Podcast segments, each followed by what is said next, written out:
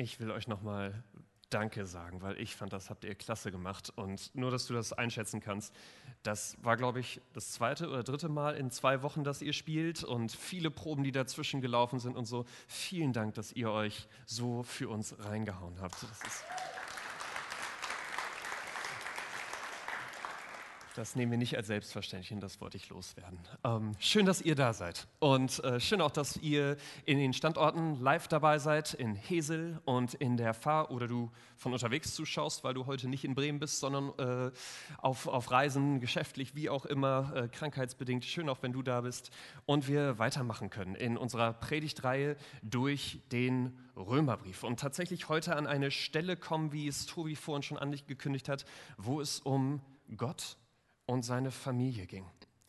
Und ich konnte mir diesen Titel nicht verkneifen, weil ich weiß nicht, wie es dir ging, aber wenn's, wenn ich ein Thema diese Woche, irgend so gut ich es auch versucht habe, nicht aus dem Weg gehen konnte, dann waren es die Royals.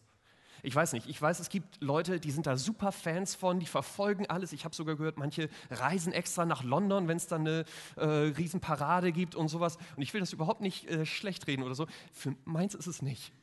Aber ich, ich wurde mit so vielen Videos, Artikeln, was auch immer, an irgendwelchen diversen Stellen bombardiert, dass ich dem nicht ausweichen konnte. Jetzt weiß, dass anscheinend äh, Australien irgendwie neue Münzen prägen muss ab 23, äh, wo dann Charles drauf ist und alle möglichen Infos, die ich sonst eigentlich gar nicht so abspeichern wollte. Aber eins fand ich spannend. Und ich weiß nicht, wie, wie tief du da bei den Royals drin bist, aber dass ich einen kurzen Rückblick gesehen habe auf das, wie Elisabeth II., die jetzt verstorben ist, wie sie eigentlich auf den Thron gekommen ist. Weil sie hat länger regiert, als wahrscheinlich die meisten von uns alt sind, äh, war aber eigentlich gar nicht für den Thron vorgesehen. Ihr Vater war nur Zweiter in der Thronfolge und eigentlich sollte ihr äh, Onkel Edward der achte König sein. Er war der Älteste in der Familie, ihm gehörte das Erbrecht auf den Thron und er war tatsächlich auch für ein paar Monate König. Aber er hatte sich in eine Frau verliebt, die vorher schon geschieden war. Und wenn der Royal Family eins klar war, genauso wie dem ganzen englischen Empire, dann, dass sich das oder das für einen Royal ein komplettes No-Go war. Edward hat so viel Druck gekriegt von in der Familie sowie auch von außen, dass er seinen Königstitel abgegeben hat, dass er seinen Platz in der Familie und sein Erbe an seinen Bruder abgegeben hat und sogar aus dem Land gezogen ist nach Frankreich ins Exil, weil er an dieser Beziehung festhalten wollte. Und sowohl seine Familie als auch sein gesamtes Land gesagt haben, wenn du Royal sein willst, dann geht das gar nicht, dann bist du raus. Und ich weiß nicht, ob du vor zwei Wochen, vielleicht fragst du dich, wohin willst du mit dieser Geschichte? Wenn du vor zwei Wochen, äh, es geht nicht darum, hier die Royals äh, hochzuhalten, aber wenn du vor zwei Wochen da warst, dann erinnerst du dich vielleicht noch, dass Paulus im, äh, in dem Text vor dem, in dem wir heute einsteigen, dass er darüber geredet hat, dass zu einem Leben mit Gott, Teil von seiner Familie zu sein, auch ein bestimmtes Verhalten gehört dass er gesagt hat, wenn du und ich mit Gott unterwegs sind, dann geht es jetzt nicht mehr darum, was ich mir von meinem Leben wünsche, was für Maßstäbe ich in meinem Leben setzen möchte, welchen Wünschen ich nachfolge, sondern dann geht es um Gott und seine Gebote. Und ich weiß nicht, mit welchen Gedanken du aus, diesem, äh, aus dieser Predigt rausgegangen bist, aber Paulus wusste, wenn, wenn die Leute, an die er das damals in Rom geschrieben hat, wenn sie das lesen, dann ploppt bei ihnen eine Frage sofort auf, nämlich, aber was ist, wenn ich es nicht schaffe? Was ist, wenn ich wie Edward, wenn ich etwas tue, was auch für Gott eigentlich nicht okay ist? Wenn ich zwar mit Gott unterwegs bin, aber es nicht schaffe, jedes einzelne seiner Gebote akribisch zu, äh, zu halten, was ist, wenn mir ein Fehler unterläuft? Bin ich dann wie bei den Royals raus? Muss ich mein, meine Position in der Familie abgeben? Kickt Gott mich dann aus seiner Familie? Oder wie ist das mit mir, Gott und Teil von seiner Familie zu sein. Und da möchte ich mit dir heute einsteigen. Und Paulus möchte drei Fragen uns beantworten, wenn es darum geht, äh, was Teil von Gottes Familie zu sein heißt. Nämlich auf der einen Seite, wie du und ich dazugehören, was die Grundlage davon ist, dass wir Teil von seiner Familie sind.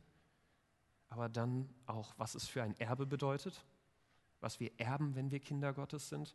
Und am Ende, weil tatsächlich dieses Erbe nicht nur positive, sondern auch mit Leid verbunden ist wie können wir in dieser Welt mit diesem Erbe als Kinder Gottes praktisch leben. So der Fahrplan für heute Morgen. Und weil ich aber weiß, all das, was ich äh, mir zusammengedacht habe vorher, es wird nicht den Unterschied machen, sondern wir brauchen, dass Gott uns diesen Text erklärt und dass er uns das nicht nur vom, vom Kopf her sagt, sondern ins Herz rutschen lässt. Ich weiß, wir brauchen seine Hilfe und deswegen möchte ich am Anfang nochmal beten und wenn du magst, genau, magst du mit mir aufstehen. Vater, danke für diesen Morgen. Und ich bin dir so dankbar, dass, dass du uns dein Wort gegeben hast, dass wir tatsächlich hier nicht irgendwie raten müssen, wie es mit dir und deiner Familie aussieht, dass wir nicht irgendwie hoffen müssen, dass irgendetwas wahr ist am Schluss und wir bei dir durchkommen, sondern dass du uns sagen möchtest, wie du dir das gedacht hast, mit uns, mit dir und deinem Kind zu sein. Hilf mir das gut zu erklären, hilf uns das gut zu verstehen und sprich du zu uns. Amen. Setzt euch gern. Das erste, nämlich wie gehören wir eigentlich zu dieser Familie? Oder was ist die Grundlage, dass wir Teil von Gottes Familie sein können? Lest mit mir Römer 8, Verse 14 bis 16. Alle, die sich von Gottes Geist leiten lassen, sind seine Söhne und Töchter. Denn der Geist, den ihr empfangen habt, macht euch nicht zu Sklaven, sodass ihr von neuem in Angst und Furcht leben müsstet. Er hat euch zu Söhnen und Töchtern gemacht. Und durch ihn rufen wir, wenn wir beten, aber Vater. Ja, der Geist selbst bezeugt es uns in unserem Innersten, dass wir Gottes Kinder sind. Paulus steigt hier gleich ziemlich, ziemlich direkt ein und er sagt, wenn es, wenn es um Gott und seine Familie geht, Gott hat einen einzigen Wunsch für dich und mich, für jeden Menschen in dieser Welt, nämlich, dass wir Teil von seiner Familie sind. Und Paulus macht hier, redet nicht lange um den Brei rum, wenn er sagt, er möchte, äh, Gott möchte nicht, dass du und ich Teil von seiner Familie als Sklaven sind. Damals ein, äh, ein Angestellter von einem Vater, der zwar zum Haushalt gehörte, der zwar im Haushalt mitgelebt hat, aber wo dem Sklaven deutlich war, wenn ich meine Leistung nicht bringe, wenn ich irgendwie dem Vater quer komme, dann kann ich auch schnell auf der Straße landen. Paulus sagt, das ist nicht Gottes Wunsch für dich und mich, sondern er sagt hier, er möchte, dass du und ich Kinder sind. Kinder, die natürlicherweise unumstößlich zu seiner Familie gehören. Und ich weiß nicht, wie, wie sehr dich diese oder was, was diese Aussagen für dich äh, bedeuten, aber für die jüdischen Christen damals in Rom, an die Paulus das hier schreibt, für sie war das eine Sensation. Für sie hat das alles auf den Kopf gestellt, wie sie bis jetzt von sich und von Gott gedacht hatten. Denn ihnen war eigentlich klar aus ihrem jüdischen Hintergrund, eigentlich ist es bei Gottes Familie genauso wie bei den Royals. Ein Fehler und ich bin raus.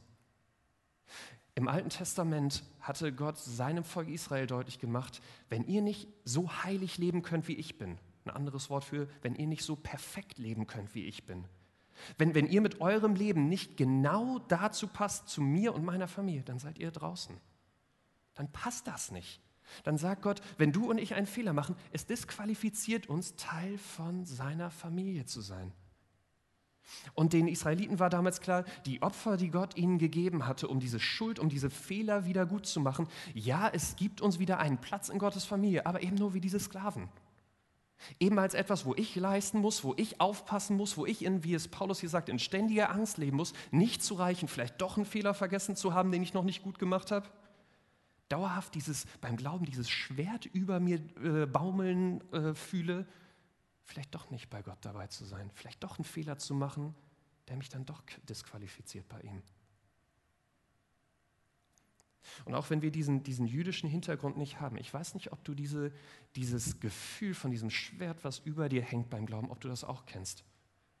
Weil wenigstens ich kenne immer wieder Situationen, wo, wo ich merke, ich, ich kann aus meiner Haut nicht raus. Es passieren mir Dinge, wo ich automatisch weiß, zu einem perfekten Leben passt das nicht dazu. Wenn ich perfekt sein muss, dann bin ich da bei Gott raus. Wenn es stressig wird, pumpe ich meine Frau an, wenn mein Sohn, wenn, wenn ich müde von der Arbeit komme und mein Sohn beim Abendessen mal wieder denkt, dass der Boden ein besserer Ort für sein Essen wäre als sein Mund oder äh, sein Teller das Gefühl hat, dass er ihn mal äh, zur Seite schieben muss, um zu gucken, was da passiert. Ich bin da nicht liebevoll und gnädig immer. Momente, wo ich weiß, wie diese Juden, das, das Beste, was ich machen kann, ist jetzt wie dieser Sklave zu Gott zu gehen und zu sagen, vergib mir das. Aber ich weiß nicht, ob du so, so Momente oder so, ein, so eine Art christliches Karma-Denken äh, kennst, was sich dabei einstellt. Dieses, wenn ich einen Fehler gemacht habe, plötzlich bei Gott nicht mehr sicher zu sein, wo ich bei ihm bin. Zu denken, Ist er jetzt böse auf mich? Hat er jetzt ein Problem mit mir? Hat sich da zwischen uns was verändert? Ist es jetzt etwas, wo ich so, ich sag mal, geduckt bei Gott rumlaufen muss, bis ich da irgendwie vergeben bekommen habe und ich jetzt aufpassen muss, dass Gott nicht mir irgendwie böse ist? Ich teilweise durchs Leben denk, gehe und denke, ah, wegen dem Fehler, was kommt jetzt Böses als Gegenseite von Gott? Läuft mein Tag an irgendwelchen Stellen falsch? Dieser Gedanke von, ja, ich bin zwar bei Gott vielleicht dabei, aber ich aufpassen muss, dass ich nicht irgendwie rausfalle dass Gott mir nicht irgendwie doch böse ist, anders kommt. Und wenn du solche Momente selber kennst, Paulus ringt hier an dieser Stelle darum, dass du und ich verstehen, bei Gott, weil er sich eben nicht dieses Sklavensein in seiner Familie wünscht, sondern dieses Kindsein, bei ihm kommt es nicht auf deine und meine Leistung an. Weil Gott sich von, von tiefstem Herzen wünscht, dass jeder Mensch auf dieser Welt eben sein Kind sein kann und nicht wie so ein Sklave geduckt bei ihm rumlaufen muss, sondern weiß, ich bin für immer bei Gott angenommen. Deswegen ist er selbst aktiv geworden. Die Bibel erzählt uns, dass Gott selbst auf diese Erde gekommen ist. Dass er selbst in Jesus Christus am Kreuz gestorben ist. Sein, das perfekte Leben gelebt hat, was es eigentlich für dich und mich bräuchte, um in dieser Teil von dieser Familie zu sein. Und dass als er stirbt, er dir und mir Adoptionspapiere rüberschiebt. Sagt, nimm mein Leben an. Gib mir all das, was dich eigentlich von Gott trennt, all diese Momente, wo du eigentlich wie bei den Royals raus wärst. Und nimm du mein Leben an, mit dem du perfekt zu Gott gehörst, sein Kind sein kannst. Gott kommt auf diese Erde, um dich und mich von diesem Sklavensein wegzubringen und dir und mir deutlich zu machen, wenn wir diese Vergebung annehmen, dann sind wir Kinder dann gibt es nichts, was du tun kannst, wenn du diese Vergebung angenommen hast, wenn du Gott gesagt hast, ich, ich, ich möchte, dass du für meine Schuld stirbst. Äh, Gott sagt, macht dir deutlich, es gibt nichts, was dich jemals wieder aus der Familie Gottes rauskicken kann. Auch wenn du und ich weiter mit Fehlern zu kämpfen haben, wenn du und ich denken, dass, das kann Gott doch nicht auch noch vergeben. Gott sagt, doch kann er. Dieser Tod war genug, um dich und mich zu seinen Kindern zu machen. Und Gott macht hier deutlich, wenn du und ich Kinder sind, wie, wie, du, egal wie du zu deinem Vater gerade stehst oder deiner Mutter, egal was ihr für ein Verhältnis habt, du bist immer noch Kind. Gott macht dir deutlich, wenn du Kind bist, es kann dich nichts mehr trennen von der Familie Gottes und von ihm als guten Vater. Von daher, ich, ich hoffe an dieser Stelle, wenn, wenn du eher, eher mit diesem christlichen Karma unterwegs bist, wenn, wenn du bei Gott immer wieder diesen äh, Vater vor Augen hast, der mit dem erhobenen Zeigefinger da steht und sagt, jetzt mach mal, jetzt, jetzt guck aber mal wieder, wie du das in Ordnung kriegst, dass du an dieser Stelle verstehst, Evangelium, gute Nachricht, das, was Jesus für dich getan hat, ist, um genau das aufzubrechen, genau das wegzunehmen und dir Sicherheit zu geben, ich bin bei Gott dabei. Nicht wegen dem, was ich tun kann, sondern wegen dem, was Jesus schon für mich getan hat. Und um das abzuschließen von, von vorletzter Woche, das sind die Punkte, wo ich dann anfangen kann, ähnlicher zu werden bei diesem Vater. Äh, seine Gebote versuchen mehr und mehr zu halten, aber aus der, nicht aus, dem, aus der Angst oder Furcht, ich wäre sonst raus, sondern aus der, aus der Dankbarkeit zu sagen, ich weiß, dass ich schon dabei bin. Und genau deswegen möchte ich mehr und mehr für diesen Jesus unterwegs sein. Das ist das, wo, wo Gott hier am Anfang deutlich macht, wie er sich wünscht, dass du mit ihm unterwegs bist. Dass wenn du seine Vergebung angenommen hast, dass du weißt, so sieht dich Gott. Und du bist nicht Sklave, sondern Kind bei ihm. Ein Kind, bei dem Paulus jetzt aber merkt, wenn Kind, dann bedeutet das auch, dass du und ich Erben sind. Das zweite, was wir da erben. Ab Vers 17. Wenn ihr Kinder seid, dann aber auch Erben Erben Gottes und Miterben mit Christus. Dazu gehört allerdings, dass wir jetzt mit ihm leiden. Dann werden wir auch in seiner an seiner Herrlichkeit teilhaben. Im Übrigen meine ich, dass die Leiden der jetzigen Zeit nicht ins Gewicht fallen, wenn wir an die Herrlichkeit denken, die Gott bald sichtbar machen und an der er uns teilhaben lassen wird. Ja, die gesamte Schöpfung wartet sehnsüchtig darauf, dass die Kinder Gottes in ihrer ganzen Herrlichkeit sichtbar werden, denn die Schöpfung ist das ist der Vergänglichkeit unterworfen, allerdings ohne dafür etwas zu können. Sie musste sich dem Willen dessen beugen, der ihr dieses Schicksal auferlegt hat. Aber damit verbunden ist eine Hoffnung. Auch sie, die Schöpfung, wird von der Last der Vergänglichkeit befreit werden und an der Freiheit teilhaben, die den Kindern Gottes mit der zukünftigen Herrlichkeit geschenkt wird.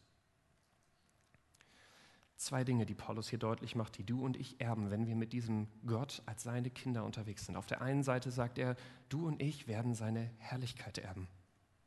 Und ihm ist hier wichtig, deutlich zu machen, was für eine Herrlichkeit das ist. Denn er sagt, es wird eine zukünftige Herrlichkeit sein.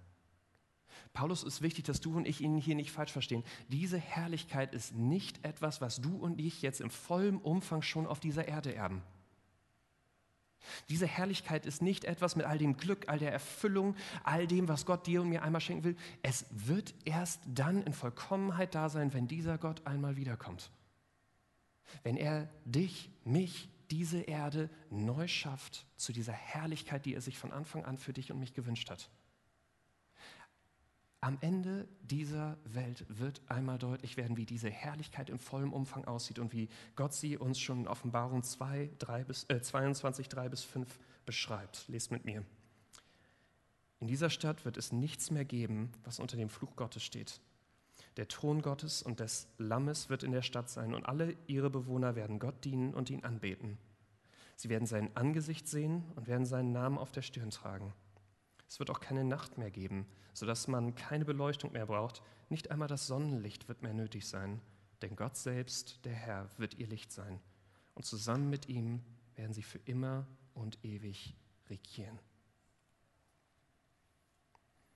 Wenn du Kind Gottes bist, dann sagt Gott, das ist dir sicher.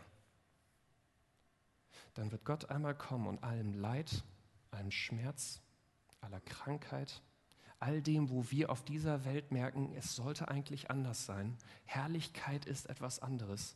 All das macht Gott deutlich, wird er einmal wegnehmen. Wird dich und mich die Herrlichkeit sehen lassen, die er sich eigentlich für uns wünscht. Aber bei all dem, was du und ich in dieser, in dieser Herrlichkeit später schon sicher haben, Paulus macht jetzt deutlich, bis zu diesem Zeitpunkt, solange du und ich auf dieser Erde noch mit Gott unterwegs sind, zu diesem Erbe gehört eben auch ein zweites. Und er sagt das hier in Vers 17. Dazu gehört allerdings, dass wir jetzt mit ihm leiden, dann werden wir auch in, an seiner Herrlichkeit teilhaben. Ich weiß nicht, wie du persönlich mit Leid unterwegs bist, wie, wie du Leid in, auch in deiner Beziehung zu Gott einordnest, aber ich rede immer wieder mit Leuten, die an dieser Stelle, gerade wenn sie Leid im Leben erleben, die das überrascht. Die sagen, wenn ich, wenn ich Kind Gottes bin, warum heilt er mich nicht von der Krankheit, die mir so zu schaffen macht? Wenn ich Kind Gottes bin und er so ein guter Vater für mich sein will, warum schenkt er mir nicht den Partner, nach dem ich mich so sehne, die Beziehung? Wenn ich Kind Gottes bin, warum sind andere so viel erfolgreicher, haben so ein viel schöneres Leben ohne ihn? Und bei mir ist es an vielen Stellen so anstrengend, so unangenehm. Wie, wie passt das hier zusammen, dass Gott ein guter Vater sein will, aber in meinem Leben noch so viel Leid vorhanden ist? Und Paulus ringt hier darum, dass du und ich, wenn, wenn wir Kinder Gottes sind und auf dieser Welt Leid erleben, dass uns das nicht überrascht.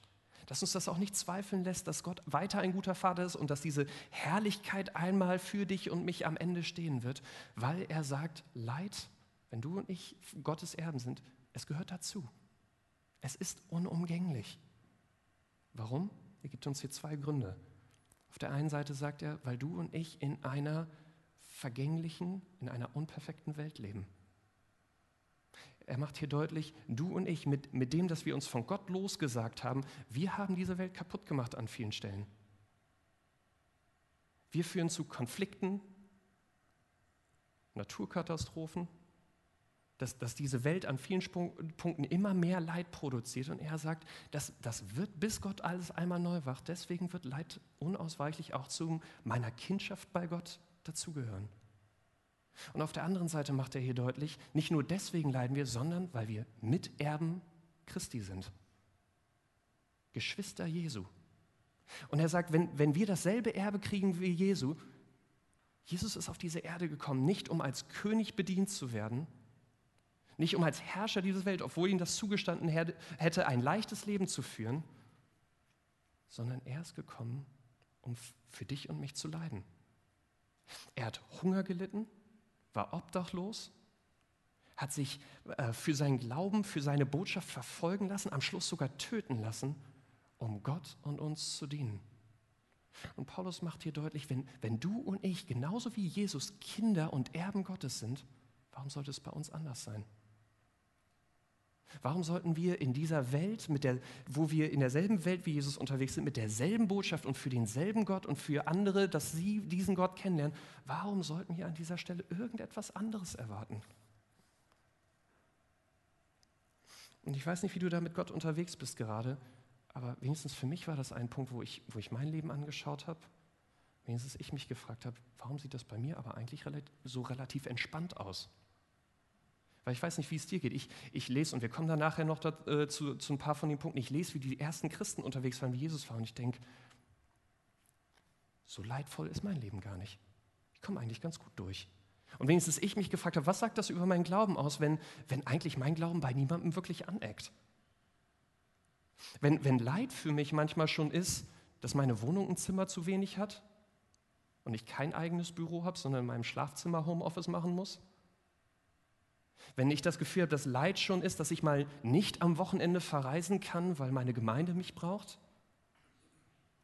Und ich, mir, mir, ist wichtig, dass wir an dieser Stelle das nicht, nicht falsch verstehen. Paulus sagt nicht, dass du und ich als Christen konstant leiden sollten. Er will hier nicht sagen, dass wir nur Leid suchen sollten und alle schönen Dinge so gut es geht raushalten, damit, Gott, äh, damit das Gott gefällt. Jesus hat genauso gefeiert. Jesus hat gute Abendessen mit, äh, mit Freunden verbracht. Er hatte schöne Zeiten auf dieser Erde. Das, das will Paulus überhaupt nicht sagen. Aber wenigstens für mich war das hier die Frage, dürfte mich mein Glauben nicht an manchen Stellen noch mehr kosten? Wenn ich Miterbe mit Jesus bin und ich dieses selbe Erbe trage wie er, an manchen Stellen würde es sich lohnen, öfter und direkter über Gott bei Freunden, Kollegen, Nachbarn zu reden? Es da auch mal darauf ankommen zu lassen, dass sie vielleicht denken, was glaubst du denn da? An manchen Punkten vielleicht meinen Luxus mal überdenken und zu überlegen, okay, im Gegensatz zu dem, was, wie Jesus unterwegs war und wie viel er für Gott eingesetzt hat, wie viel, wie groß sollte meine Wohnung sein? Wie dick mein Urlaub? Wie viel meiner Zeit in mich und meine Wünsche investieren? Und ich will dir hier überhaupt nicht dein, dein, deine Freude nehmen, aber, aber Jesu, äh, für mich macht das hier deutlich, ich will mich nicht nur an dem messen, wie andere für Gott unterwegs sind. Nicht nur so ein bisschen besser mich fühlen können, als das andere machen und auf andere zeigen und sagen, guck mal, der leidet gar nicht, ich leide ein bisschen mehr, dann ist das ja okay. Sondern Paulus macht hier deutlich, Jesus ist die Messlatte. Wir sollen schöne Momente haben, aber gerade wenn Gott nachfolgen, wenn Gottes Kind sein auch mal Leiden bedeutet. Paulus sagt hier, nimm das an.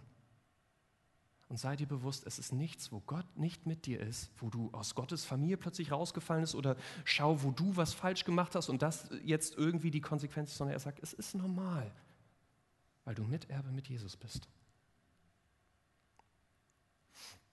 Okay, bisschen, bisschen der Tiefpunkt der, der Predigt, zugegeben. Aber äh, vielleicht denkst du an dieser Stelle, weil das sind äh, Gespräche, wenn ich sie mit Leuten führe, an, an dieser Stelle sagen sie mir, aber Nico, wo ende ich denn da bei dem Ganzen? Nico, ich habe doch schon so viele Dinge, bei denen ich leide. Stress auf der Arbeit, Mühe mit meiner Familie. Wo bleibe ich denn bei dem Ganzen? Komme ich nicht, wenn ich mich jetzt so wie Jesus für andere, für Gott einsetze, kommt da nicht meine Freude unter die Räder?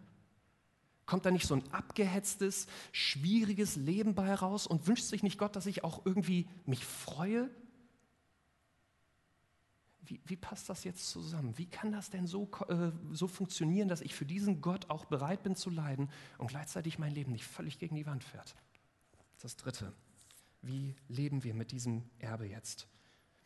Ab Vers 22. Wir wissen allerdings, dass die gesamte Schöpfung jetzt noch unter ihrem Zustand seufzt als würde sie in Geburtswehen liegen. Und sogar wir, denen Gott doch bereits seinen Geist gegeben hat, den ersten Teil des künftigen Erbes, sogar wir seufzen innerlich noch, weil die volle Verwirklichung dessen noch aussteht, wozu wir als Gottes Söhne und Töchter bestimmt sind. Wir warten darauf, dass auch unser Körper erlöst wird. Unsere Errettung schließt ja diese Hoffnung mit ein. Nun ist aber eine Hoffnung, die sich bereits erfüllt hat, keine Hoffnung mehr. Denn warum sollte man auf etwas hoffen, was man schon verwirklicht sieht. Da wir also das, worauf wir hoffen, noch nicht sehen, warten wir unbeirrbar, bis es sich erfüllt. Paulus macht hier deutlich, der, der Schlüssel für Freude in dieser Welt ist, dass du und ich, auch wenn wir leidvolle Momente durchmachen, wenn wir diese auch gerade für Gott und für andere aushalten, dass wir uns immer wieder vor Augen halten, was für eine geniale Herrlichkeit auf dich und mich als Gottes Kinder wartet. Dass wir daran festhalten und dass wir, wie er es hier macht, beständig tun, uns das immer und immer wieder vor Augen halten. Schon in Vers 18 hatte Paulus deswegen Folgendes geschrieben. Im Übrigen meine ich, dass die Leiden der jetzigen Zeit nicht ins Gewicht fallen, wenn wir an die Herrlichkeit denken, die Gott bald sichtbar machen und an der er uns teilhaben lassen wird. Paulus sagt dir an dieser Stelle nicht, dass das Leid weniger schmerzhaft ist, nicht, dass das Leid nicht weniger Kraft und Energie kostet. Aber wenn ich mich daran erinnere, dass welche, welche Herrlichkeit mir weiter bevorsteht und dass das Leid nur ein weiterer Schritt ist auf diese Herrlichkeit zu. Ich nicht unnötig leide, sondern das Leid trage von dieser Welt und mit Jesus zusammen dieses Leid erfahre, als Teil ihm ähnlicher zu werden und als Schritt hin, diese Herrlichkeit mit ihm einmal zu erleben. Paulus sagt, das kann uns Leid nicht nur aushalten lassen, sondern selbst in diesem Leid ist Paulus klar, kann uns das Freude schenken. Klingt verrückt, oder? In Leidfreuden freuen? Ich weiß nicht, ob du diese Woche, wenn, wenn du bei unserer äh, täglichen Bibellesaktion mitmachst. Wir gehen gerade durch Apostelgeschichte, jeden Tag ein Kapitel. Und ähm, diese Woche wenigstens ich habe mich hat ein Kapitel oder ein paar Verse nicht losgelassen, weil sie für mich deutlich gemacht haben, das, was Paulus hier sagt, ist nicht nur irgendeine Floskel, ist nicht nur irgendeine Durchhalteparole, irgendwas, wo er dich, dich und mich bei Stange halten will, damit wir uns für Gott einsetzen, aber wo am Schluss äh, diese Freude nur was Theoretisches ist, sondern dass das tatsächlich einen Unterschied machen kann. Apostelgeschichte 5, 40 und 41. Dort wird uns berichtet, wie die ersten Christen leiden und wie sie diesem Leid begegnet sind. Man rief die Apostel wieder herein, ließ sie auspeitschen und verbot ihnen nochmals unter Berufung auf den Namen Jesu in der Öffentlichkeit zu reden. Dann ließ man sie gehen.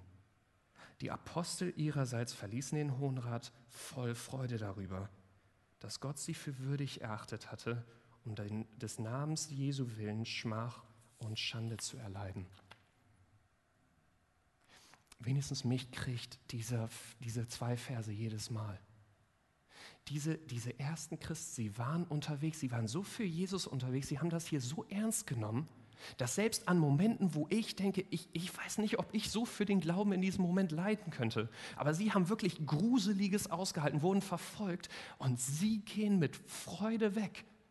Gerade diese Momente, wo sie für Jesus leiden, es macht sie sogar noch fröhlicher. Warum? Weil sie das tun, was Paulus hier sagt. Sich deutlich machen, es ist für Jesus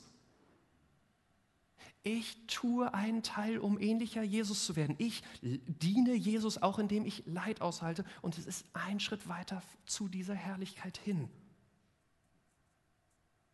Paulus, oder wenn, wenn, wenn du und ich mit Leid zu tun haben, Paulus ringt hier darum, dass du und ich verstehen, die Lösung ist nicht, dass du und ich anfangen, uns wieder um uns selbst zu drehen.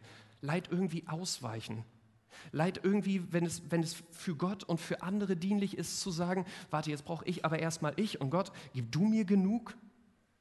Mach du mein Leben erstmal entspannter?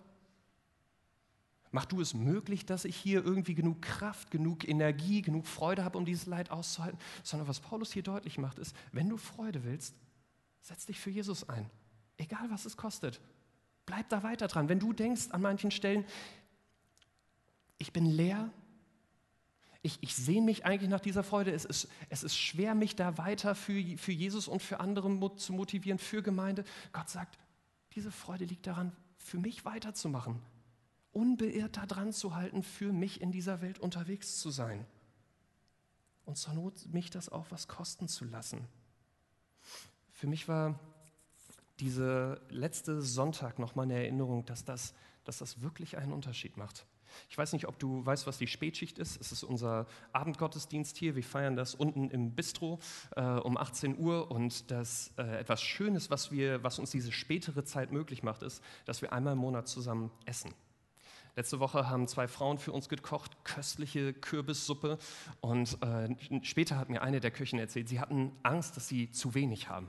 Deswegen haben sie viel gemacht. Und wir haben wirklich viel gegessen. Wir, es war lecker und wir haben uns nochmal genommen. Aber am Schluss, kennst du diese Eispackungen? Wir hatten mindestens zehn davon noch übrig. Und wir hatten Stangen von Baguette noch übrig. Und normalerweise, was wir da machen, ist, dass wir es Leuten mit nach Hause nehmen, äh, geben dass äh, viele sind von uns jüngeren Alters und sie freuen sich, wenn sie am nächsten Tag nicht kochen müssen, äh, in der Uni sich das einfach mitnehmen können. Und äh, wir waren kurz davor, das äh, zu verteilen. Aber wenn du letzte Woche dabei warst, es ging um Gerechtigkeit.